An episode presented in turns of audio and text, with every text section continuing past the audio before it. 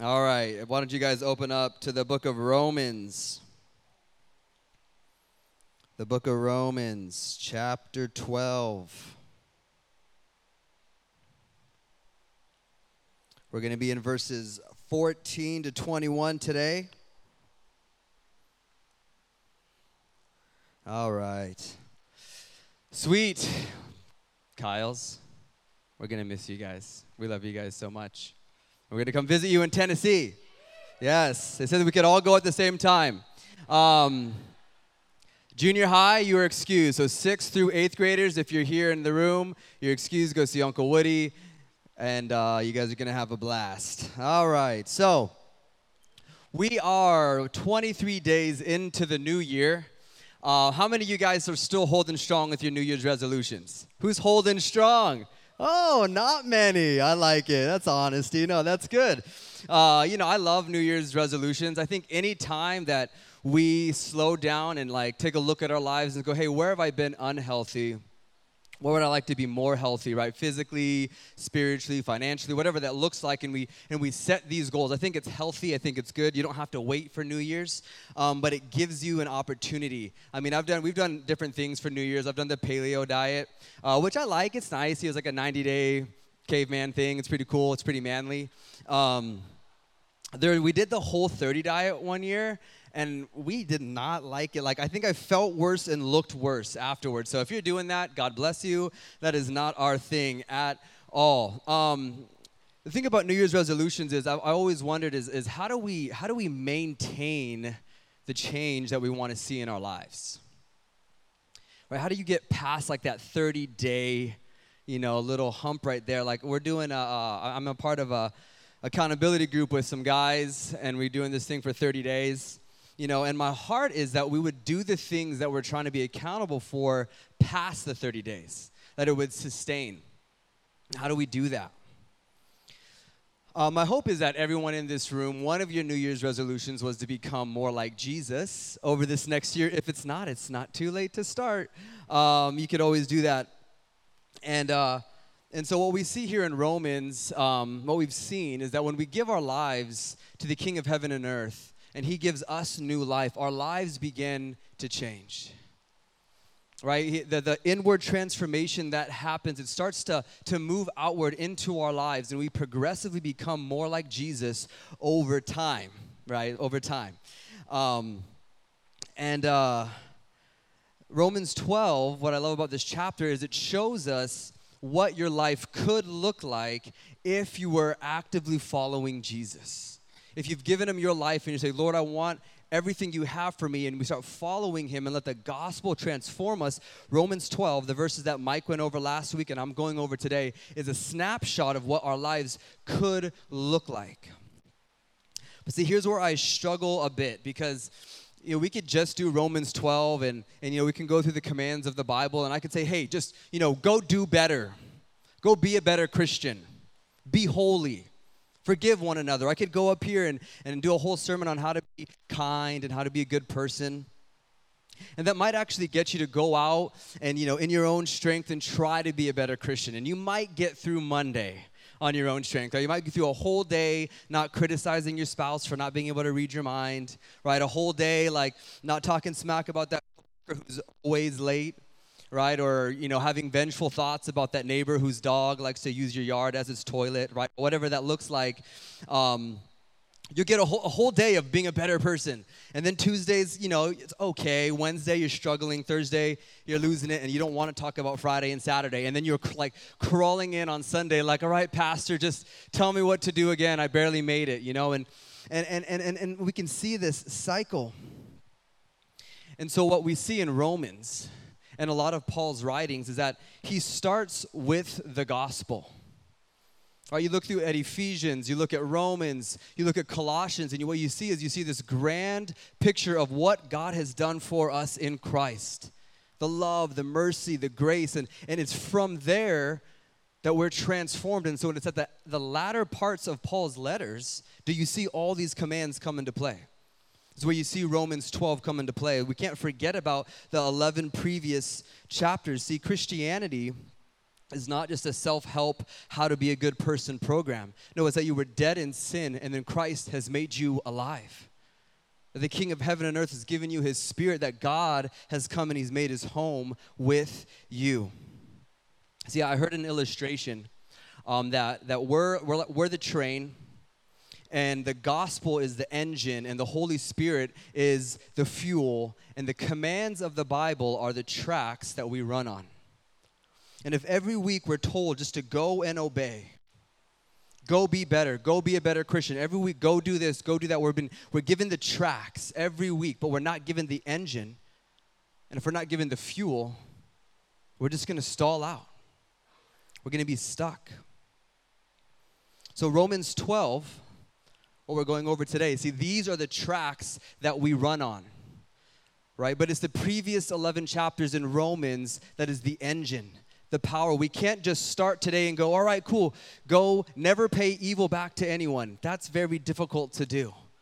We need the gospel, we need the rest of Romans, right? It's why it says that it's in view of God's mercies in verse 1 of this chapter. In view of his incredible love and unrelenting grace that empowers us to live holy and changed lives. We can't just tell ourselves to be better, but it's we're transformed by the renewing of our mind.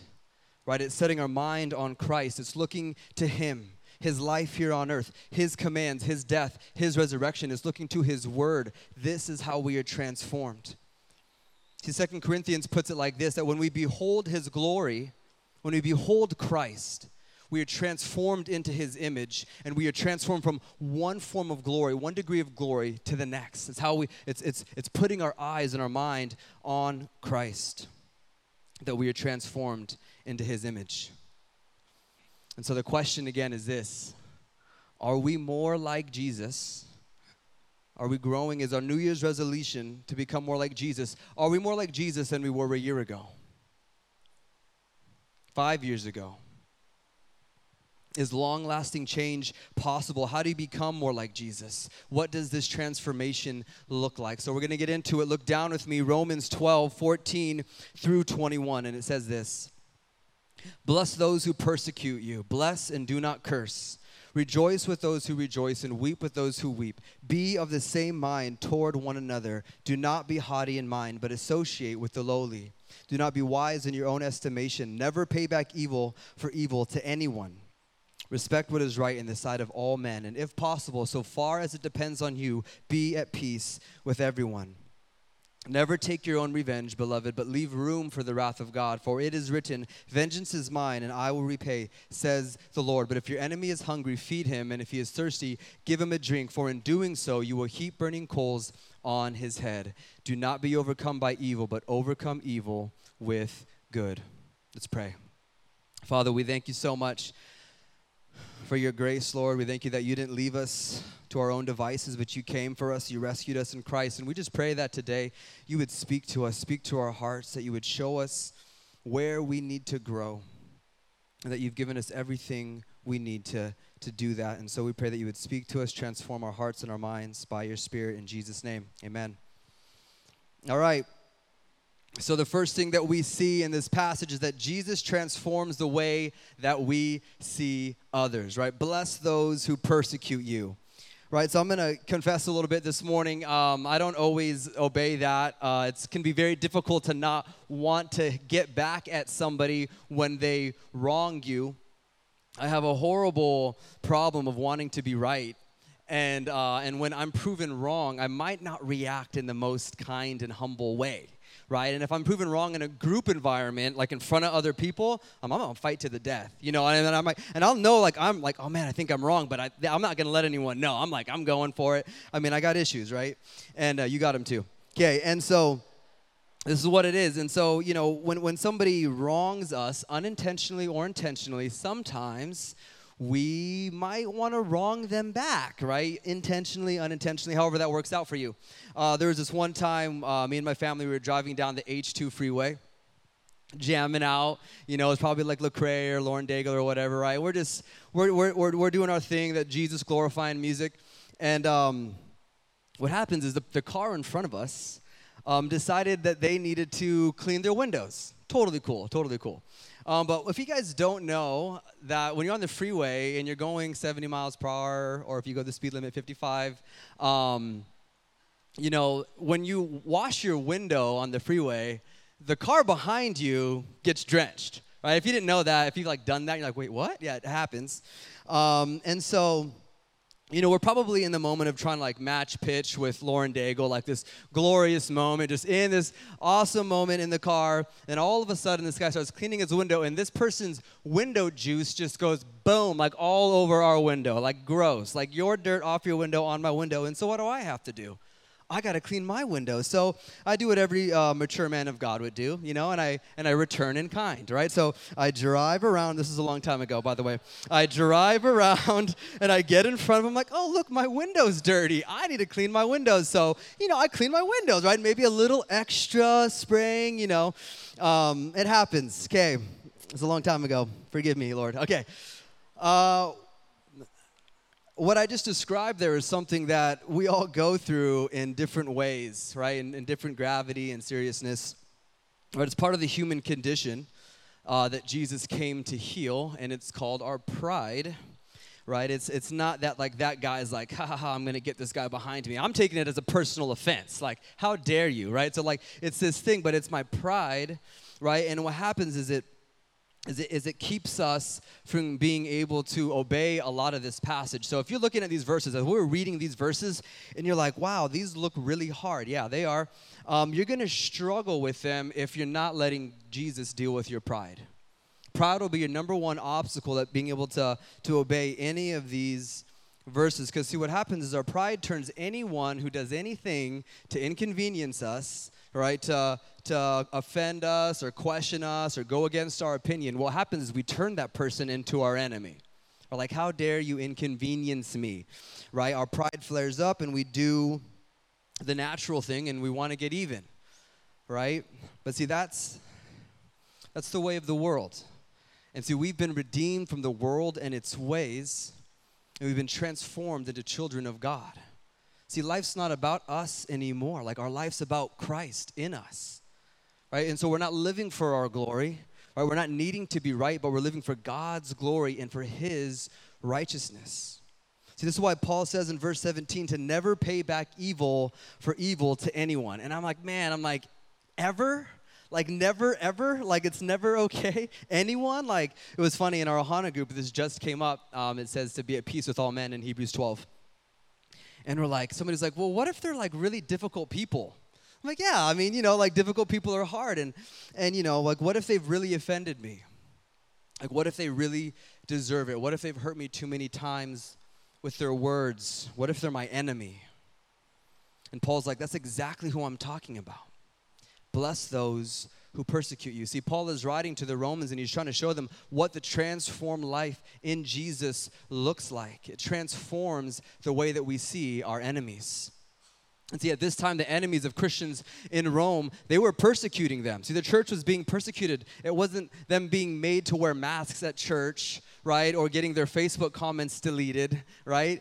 It was, no, no, no. They were being, they were being like martyred they were being hung on crosses. They were being put on stakes. They were being burnt alive. They're, they're being fed to wild animals by their enemies. And in this climate, Paul is instructing to bless them.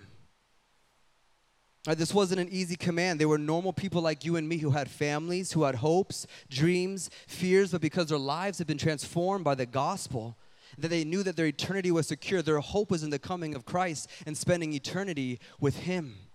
And that while we're here on earth, we're called to be his ambassadors of love, grace, truth, reconciliation, no matter the cost. And it got me thinking, man, how would we respond to this kind of persecution? I mean, I, I, would hope it would grow us, it would strengthen our faith. You know, his, history tells us that when the church is actually persecuted, faith strengthens and the church grows. How do we deal with persecution? See, there are some people that like and, and it happens and a lot of times we're thinking third world countries you know crazy persecution but it happens here in the states it's it looks different it's a little bit more subtle uh, you'll be at work and they're going to be like wait you're a christian well you believe in that stuff Like, you still believe in the Bible? Like, it's kind of outdated. Like, there's this thing called philosophy and science, right? And then what happens is we can smile for so long and we can go, like, yeah, you know, but uh, eventually it starts to eat away at people.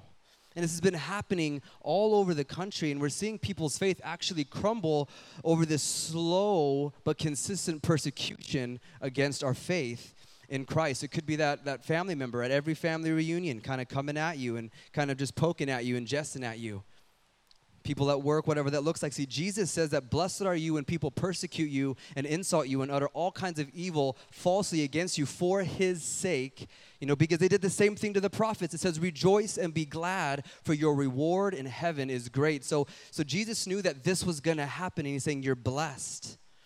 And in this climate, we're getting the command to, to bless those who persecute you. So we're not just blessed for it happening to us. In that moment, we're actually supposed to respond with blessing.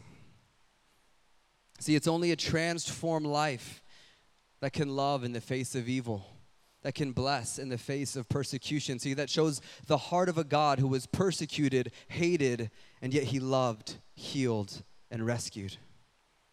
See, the transformation of Jesus allows us to see people who come against us for our faith as those from God. They're apart from God and they need Jesus. And guess who's supposed to show them that? Us. One thing that we can immediately do for those who are persecuting us is pray for them. Jesus says to love your enemies and pray for those who persecute you. You can pray for them. The next verse says, Rejoice with those who rejoice, weep with those who weep. See, Mike cover this um, last week. Uh, so he's like, hey, can I, can I cover this first? I'm like, sure, go for it, right? And so what I want to show us is how verse 15 and verse 16 are actually related. Verse 16, it says to live in harmony with everyone, to not be haughty in mind, but associate with the lowly, not being wise in your own estimation. See, how is it that we associate with those who are different than us, who maybe the world would say are lower than us in a different class than us? How do we associate with people who maybe we tend to overlook? What does that look like? It's actually by rejoicing with them and weeping with them.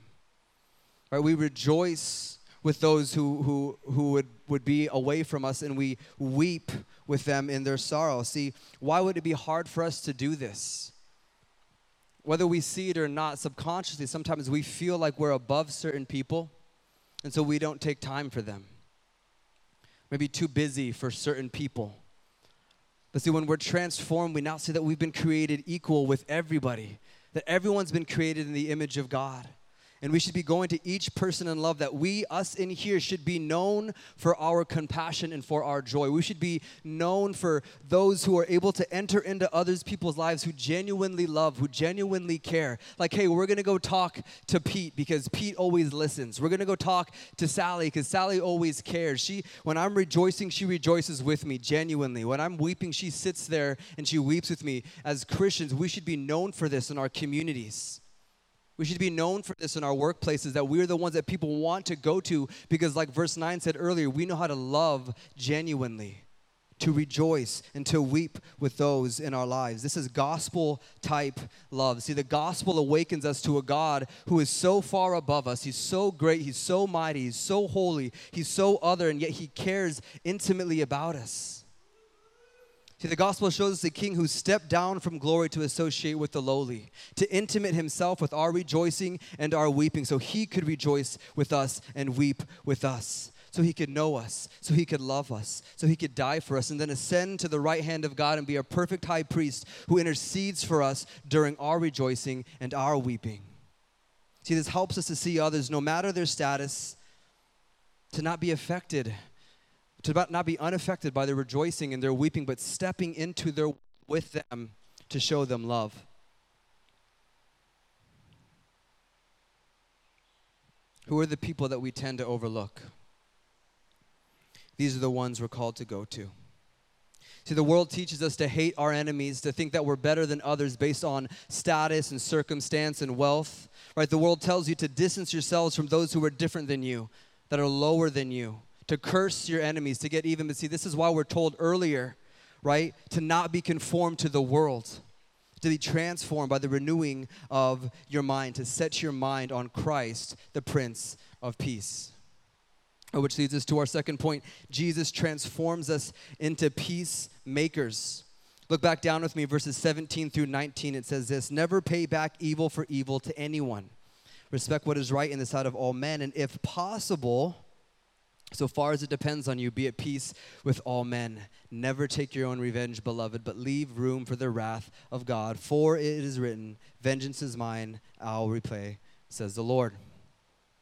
So, the fun thing about having kids, okay, if you guys have had kids, have kids, whatever, around kids at all, um, is that we get to see me and my wife we get to see unfiltered sin all the time. Just front row like popcorn like this is this is i'm better than any any show on netflix right? It's like it's like this is crazy. And um, you know like and, and it's and sometimes it's hilarious because like they just they're they're so maybe unaware to like how sinful they are like how much they need jesus. Um, and uh, and so you know, I'm like, you did what to your little brother? I'm like, you know, and I'm like, go to your room, you know, like I just like because it's hilarious, like some of the things that they do, and the dynamic is crazy because they could be the best of friends, right? Um, and then in a second, they're the worst of enemies, right? Like just throwing accusations. Um, you know, because someone didn't get their way, you know, or they didn't agree with me, or whatever that looks like. Parenting's fun. Um, the classic one is you know just them arguing and fighting and one of them's like no it's their fault like no it's their fault and you just kind of see this and you know they both think they're right and and so we move in and we make them apologize and just like hug it out. We always make our kids hug it out which doesn't always end so well because the oldest one will be like i'm like oh hug it out you know like like whispering threats in his little brother's ear like oh yeah wait until we're done right? So so it's maybe not the best move every time um, but you know what i see here is this is picture of our sin right? This picture of our pride, right? The world tells us that life is all about you, and anyone who goes against your opinion is against you. All right, we see this online a lot. Um, it's been an interesting two years um, if you've been online in any kind of form of social media, just kind of the hate um, that's been going on.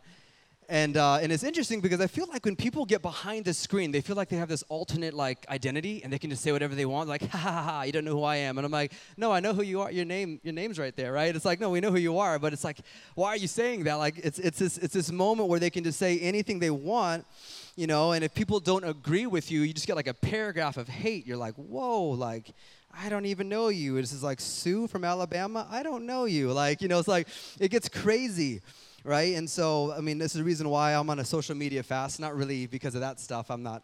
I'm not really into that. But uh, you know, it's pray for me. It's one of the 30 day things. So it's good times. Um, we get this all the time. This propaganda that makes us kind of think that we're the sovereign of our lives, right? And the enemy knows that if he could just keep us focused on ourselves, that he could just make us ineffective for the kingdom of Jesus.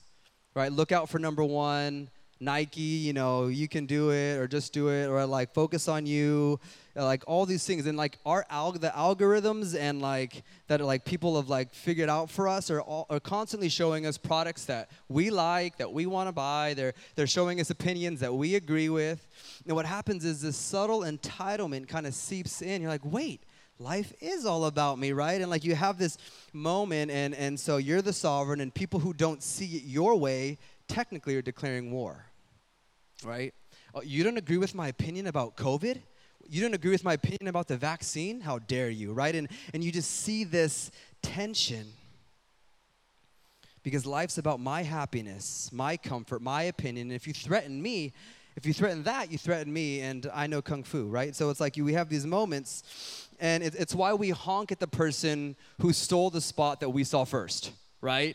It's like we totally saw it first. Like that was my spot, right? It's like, like I don't know you, you know. It's like it's weird, right? It's why we spray people with window cleaner. Like who does that, right? It's like, uh, it's it's it's why you yell at the tourist who who, who decided to jaywalk right in front of you because they're waiting for you, right? They're like, haha, here he comes, I'm going, right? It's like it's like we we just take all of these things as personal offenses, um, and so and so we we kind of wrestle with that. Uh, the media feeds into this mentality, right? It's why we we watch uh, certain right-leaning or left-leaning news outlets wherever we land and all that, um, because we don't like when people don't agree with us. So we don't, and we don't like to be uncomfortable. So just tell us what we want to hear, um, and pat us on the back for our, our great opinions. And what happens is those people that we watch, a lot of their jobs is just to tear people down. Like their job is literally just to tear people down. And we see it all over. Read the news, watch the news. People are getting t- torn down left and right. And so what happens is we start to, to distrust people more. Right? We start to judge people that we don't even know. And we kind of feel better than those people whose mistakes are all over the news. So we have this tendency to think we're maybe a little bit better. And this creeps into our mentality. So we, we, tend, to, we tend to not give the benefit of the doubt we tend to, to not be gracious, despite the fact that we've been recipients of an unmeasured amount of grace. We have the tendency to attack people quickly, to be disappointed quickly, to grow frustrated quickly. And God help us, we have the tendency to wound others quickly when we feel like there's been an injustice, whether there's been one or not. Uh, we see this. It could be something as simple, you know, as the wife, you know, getting on the husband about not taking out the trash, you know, whatever. And so the husband, she's like, you know, did you, you know, did you take out the trash? Why didn't you take out the trash? She's like, no, I was right about to take out the trash. Like, and now I'm, if I do it, you think it's because you asked me, but I was totally going to do it without you asking me. And so then there's this thing going on, right? And then uh, the husband's like, well, man, I would have taken it out if it wasn't for your crazy kids. And she's like, my kids, right? And there's this thing that's going on. He's like, well, it's your son who leaves his mess just like you everywhere. And it's just like, it's this World War III, and it's just like a peacemaker would have taken out the trash, right? So it's like, um, we see that so like the spouse right does like a little jab and the other spouse wants to stab back and um, and, and so what happens is in those moments we feel like we're being questioned. We need to justify ourselves in that moment right and to correct their thinking or we get defensive and then we slip into this moment and spouses can become enemies pretty quick. But we need to remember that there is only one enemy that is against our marriages. We have to say this, uh, you know, in our house every once in a while, like, I'm not your enemy. And it doesn't always work, so it's not like the magic words. But I mean, but we, we, we, we, we have to remind ourselves that, that if, if God left one thing to represent Christ's love for the church here on earth, it's the marriage, that the enemy is going to be after that part in our lives, right? And so we have to be on guard and recognize there is only one enemy. See, this is why we're given this command to be peacemakers, to not pay back evil for evil, because when we do that, it gives the enemy a foothold in that relationship. See, Jesus shows us a different type of response, and that's humility. It's recognizing in that moment that you love your spouse, they're a sinner, you're a sinner, you both aren't perfect, and you need to have grace with one another. And from there, you take the initiative as a peacemaker. And see, this applies to every relationship, right? Not just marriage, to that coworker that you kind of bicker with, that kind of gets on your nerves, like they walk into the office and you're like, oh, here we go, right? It's it's that person. Maybe it's your your sibling that you struggle with, or or your roommate that gets on your nerves. Maybe it's your adult child who's still living with you, and you're like, you know like whatever that looks like. Now you love your kids. I'm kidding right? But right so it's it's it's we get this encouragement and this command right? Verse 18 if possible so much as it depends on you be at peace with everyone. So what this shows us is that you know one that it, it might not be possible okay? It says if possible so know that there there will be situations where maybe it won't be right? But as much as depends on you be at peace. So you're dealing with your side of it, your issues, right? Every conflict involves two people. So you have a part of it. Even if it's small, we, we own up to that as much as depends on us. And see, we can't control that other person. So we can't expect them just because we're doing it that they'll do it, right? We can't be like, all right, cool, I've said my part. Do you have anything to say? Do you no? No, we'll go fly a kite, right? No, you can't you can't do that. You have to you have to to, to lead right in that love, right? It's, it's it's in that moment you've obeyed Jesus and we leave the rest to God. And if we can do this, these everyday moments, these everyday conflicts, right, turn into opportunities to step in to be peacemakers. Jesus said, Blessed are the peacemakers, for they shall be called sons of God, children of God. It is a trait of the Heavenly Father. Right, we, we inherit this as we imitate Jesus. Our pride wants to go to our defense and we want to try to justify ourselves. But see, in that moment, we forget that we've already been justified in Christ. Why are we fighting so hard to be justified by everyone else? Is their opinion higher than God's? See, we don't have to prove ourselves anymore. He knows our shortcomings, our weaknesses, and our strengths, and He came for us. He accepts us, He approves us, He loves us, and He deems you worthy. So, why do we let the words and actions of others undercut what God's already said about us? See, when we allow ourselves to be transformed by Jesus, it transforms the way we see ourselves. We see ourselves now as justified sinner saved by grace. So we don't need to justify ourselves to everyone all the time, but can show that grace that we've been given. Or we're not trying to be approved by men because we've been approved by God in Christ and we know that He's still working on us. You want to know how to expand the kingdom of God in your life? So far as it depends on you, be at peace with everyone in your workplace, in our homes, to never pay back evil for evil. This is how God expands his kingdom in our lives. When we bless and do not curse, when we don't repay evil for evil in the world, but seek their good and do good and work towards their peace. See, what happens is the environment around us, it starts to transform and we get glimpses of the kingdom in our lives.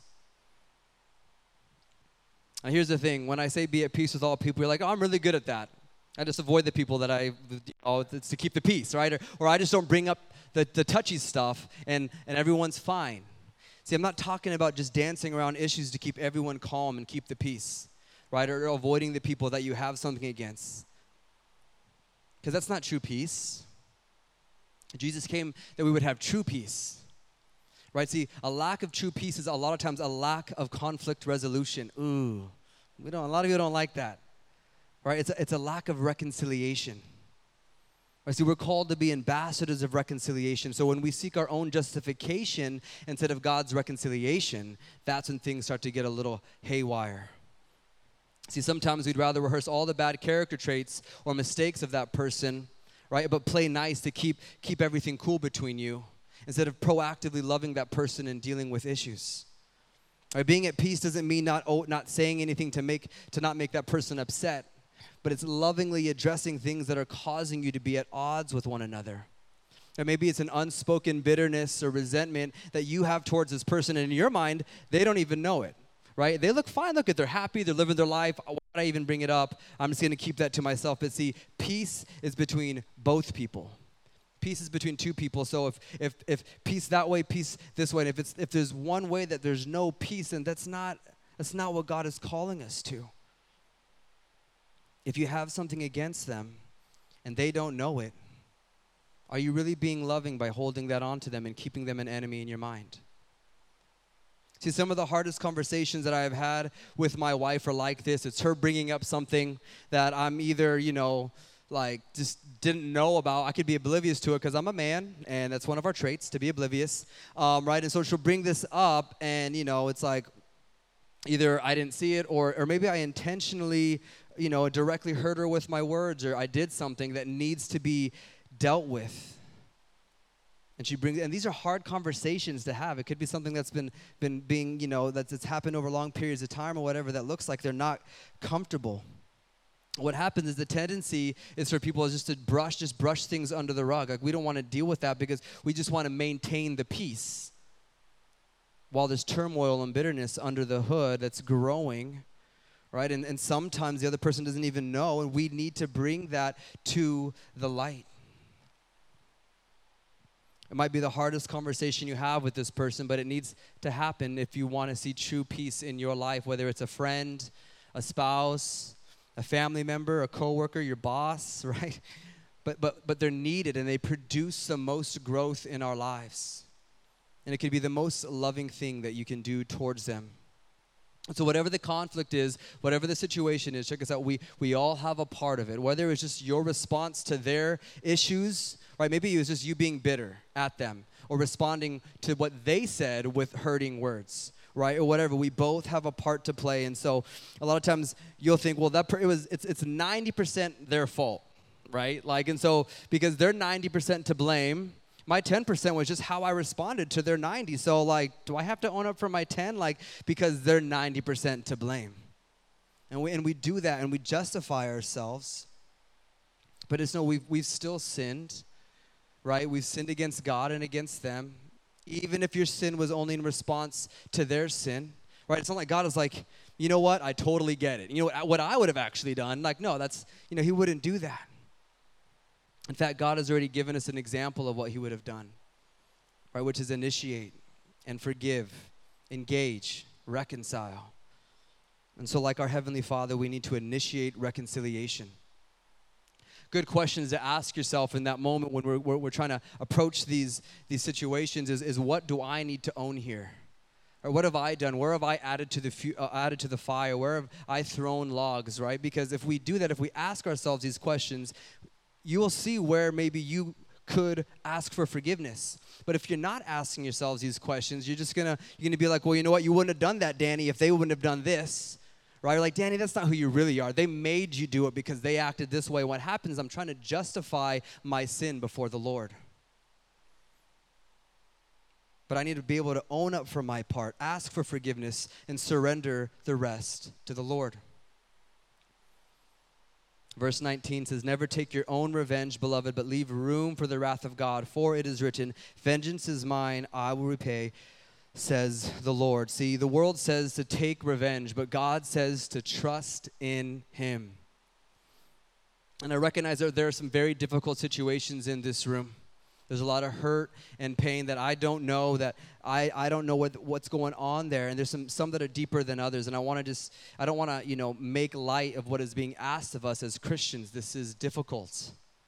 For some of you guys, it's safer for you and more loving to remove yourself from a particular situation. So I just want to acknowledge that. Okay, those situations are there. But I would say for most of us, God is calling us to not take revenge, to not pay back evil for evil, but actually pursue peace with those who have harmed us. Why? Because the God of heaven and earth saw us in our rebellion and we declared war upon him. We turned from him in our sin. We turned created things into idol. We, we, we worshiped lesser things than God. We glorified ourselves. We pursued his creation rather than honoring the creator. We defiled the image of God. We tried to build our own kingdoms and live in opposition to his rule and reign. We deserved hell, we deserved wrath, and we deserved eternal separation from him. But God, because of his great love for us, he pursued peace with us. The Prince of Peace came down to make things right. And even though we've offended him and we hurt him and we caused him pain, Jesus said, Father, forgive them. Father, let me go to those who are mine, who are called by my name, and let me heal them, let me reconcile them back to you. See, God didn't just sweep things under the rug. He didn't just ignore the sin and the hurt and the offense. No, He dealt with it on the cross. He says, I will deal with your mistakes, I will deal with your sin, and I will deal with your offenses. And He did so in Christ's death and resurrection. And in that moment, Jesus took our punishment so that me and you could be forgiven, so we could be reconciled, so we could know peace. God chose to forgive us, even though we didn't deserve it. He loved us, pursued us, reconciled us, forgave us, and adopted us into the family of God. This is our mighty Messiah. This is the good news. This is where transformation comes from. It's by setting our eyes on Christ, it's by meditating on what God has done in Him that we grow into Christ's likeness and that we see long lasting change in our lives.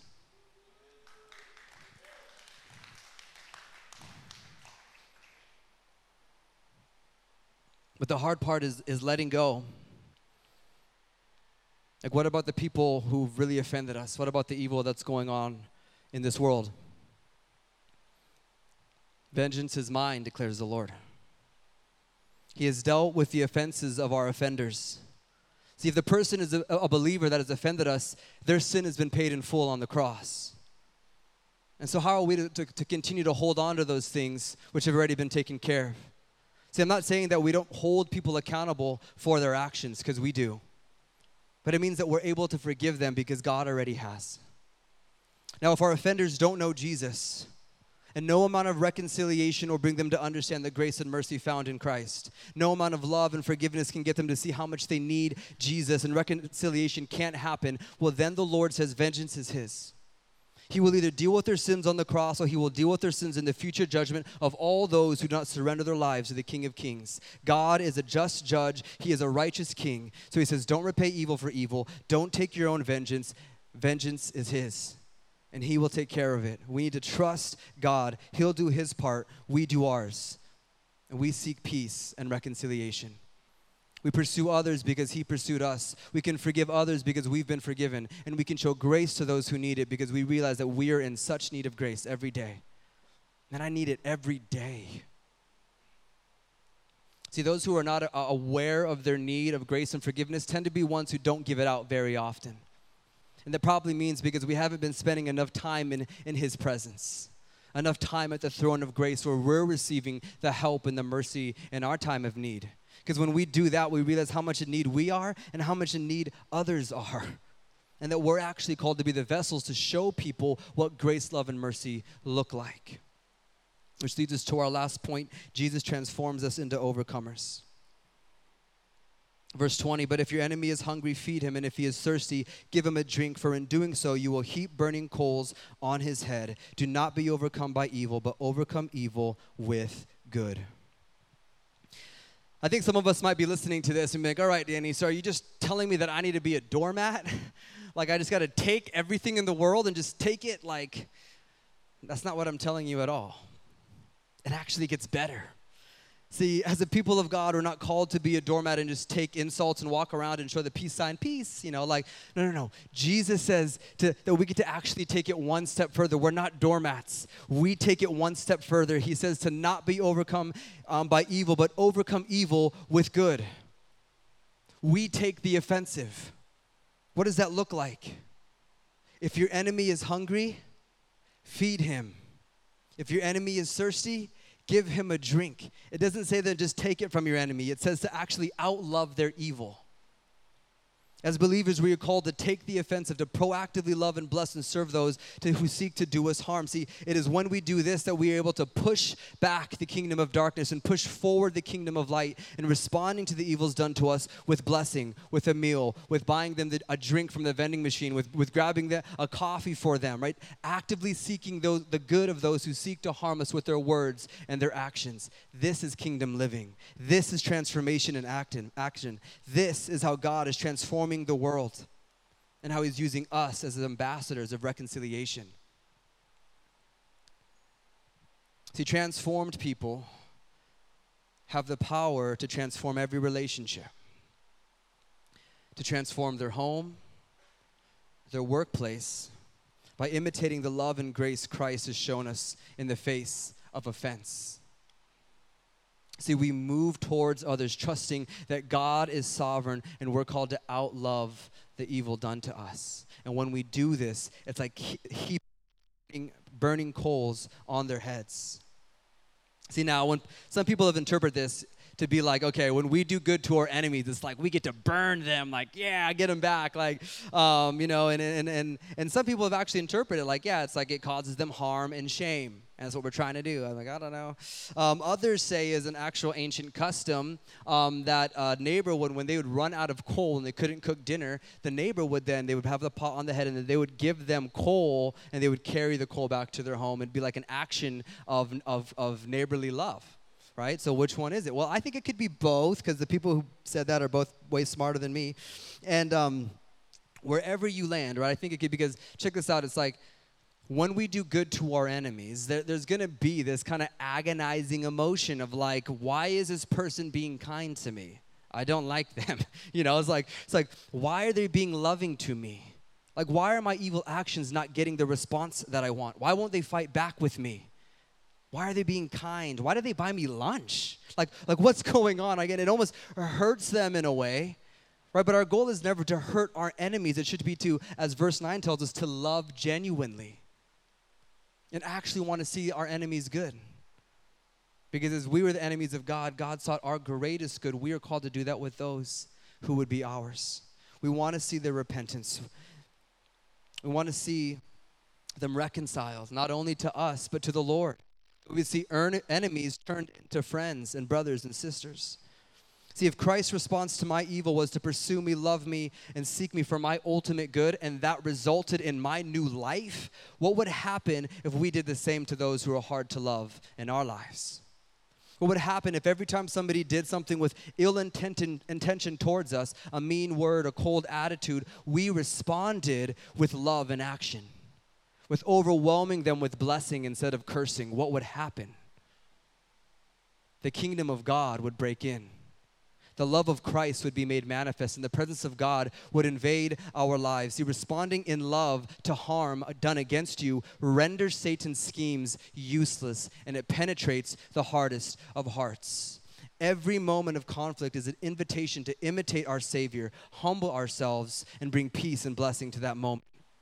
Because we have nothing to prove. We've been fully accepted by Jesus, and we're now called to live for His glory, not ours, but His. See, I'm not saying this isn't going to cost you. It's not easy. It's not it's going to cost you. It's going to cost you your pride. It's going to cost you emotionally. It's going to cost you your time. But if the way we love one another comes at a cost to ourselves, it is then we have started to know what Christ-like love is.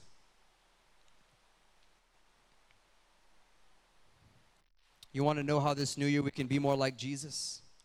How we can see long lasting change in our lives? Look to Him. Look to His example. Look at the good He overcame, His good that He overcame in our lives, overcame all of our evil. First Peter 2 says this For you have been called for this purpose, since Christ also suffered for you, leaving you an example for you to follow in his steps, who committed no sin, nor was any deceit found in his mouth, who committed, who while being reviled, he did not revile in return. While suffering, he uttered no threats, but kept entrusting himself to him who judges righteously. And he himself bore our sins in his body on the cross, so that we might die to sin and live to righteousness. For by his wounds you were healed. You see, the people that we interact with every day, right? If they're your brother and sister in Christ and they've offended you, we need to remember that, that we all constantly need love, grace, and forgiveness because we're prone to stray. We're prone to hurt each other. So we need to learn how to forgive quickly, to show grace quickly because we know that we're all being made more like Jesus, but we're not there yet. So we show grace. Now, if the people in our lives that don't know Jesus, then we should be reflecting the grace we've been shown, the love that we've been shown right? That our words should be seasoned with grace and love. That when people see our words online or in an email or a text, or they hear your words in person, it should have the aroma and the fragrance of Jesus. See, how is the world supposed to come to know our God if his people are not reflecting him rightly? And so maybe we haven't spent enough time with him. We haven't spent enough time in his presence. Because when we do that, we see how absolutely in need of grace we are, how our sinning still needs forgiveness, and how much more we still have to grow as Christians. So I want to encourage us to find time this week to look at Jesus, to spend time with him, to look at his life, death, and resurrection, the life he lived for you, the death he died for you, and that he has overcome the power of sin and death in your life, overcome the power of, of sin in your life, the, the sin to hold grudges, the sin to be bitter, the sin to, to hold on to our pride. We've had power over that. And we've been empowered to love and to show grace and to forgive because we've been given the Spirit of God. See, Jesus, Jesus never said it wasn't going to be, uh, it was going to be easy, right? He says it's going to be crazy hard. You're going to face crazy kinds of tribulation in this world, but take courage. I have overcome the world, and I've given you my very spirit to have the power to do things this world could never do, and love in the craziest of situations, the hardest of, of, of possibilities, to show grace when no one else would, to forgive when it seems impossible, and to reconcile others, not only to ourselves, but to bring them along with us to Christ. And so um, we're saying all this, and like, man, we want this, but uh, I'm going to go back to what I was saying in the beginning. We're going to strive to do this imperfectly. Like, what I'm, what I'm saying is, we're, we're not going to do this perfect. We're going to fail at some, in some points in times. That, that it's, it's sometimes it's not going to be easy not to pay back evil for evil right it's, it's, it's sometimes we're gonna want to get even right sometimes we're not gonna be able to not snap back when somebody hits us with their words in that moment, we need to pray, Lord, help me in this area. Help me to remember the grace I've been shown. And, and you know, and, and we want to be that. We want to be striving for that, asking God for his help. But we're not going to be able to always do it. And see, God knew that. And that's why he sent Christ to live the life that we couldn't live. Right? Because we inevitably will fall on our face as we follow Jesus. That's why I'm not I'm up here saying go be better, go try harder. What I'm saying is Jesus did it for you. He gave you his righteousness, he gave you his love, he's given you his power and He's given you everything you need. And so, in light of that, live. From that grace, we live and we follow Christ and transform the world around us. And it says we dwell on this grace that we didn't deserve, and we, we think about Jesus hanging on the cross Father, forgive them, that we were reminded to forgive those who have wronged us, to seek reconciliation with those who harmed us. When we allow our minds to be transformed by the gospel, we'll see long lasting change in our lives. It's from here that we're transformed to be able to follow Jesus into our relationships as we go back to work tomorrow, as we go back into our homes today. Because there's going to be people that we might need to seek reconciliation with. There's going to be relationships where you're going to have to love in the face of insults. See, Christ came not only that we would be saved, healed, and restored back to God, but that we would be restored to one another that we restored to our relationships and that they would be healed. This is how that works steps of obedience and steps of faith. Bless those who curse you. Rejoice and weep with those around us. Seek to be at peace with those in our lives. Let down our pride. Humble ourselves by being the first to repent, the first to ask for forgiveness, and leave the rest to God as we strive to put others before ourselves and we seek to love those who we would call our enemies but Jesus wants to be our brothers and sisters. See, it's at this time, it's as, as the people of God proactively love the ones who's it's hardest to love, that his power is put on display, that the gospel is lived out, and the kingdom of God moves forward in our lives. Amen.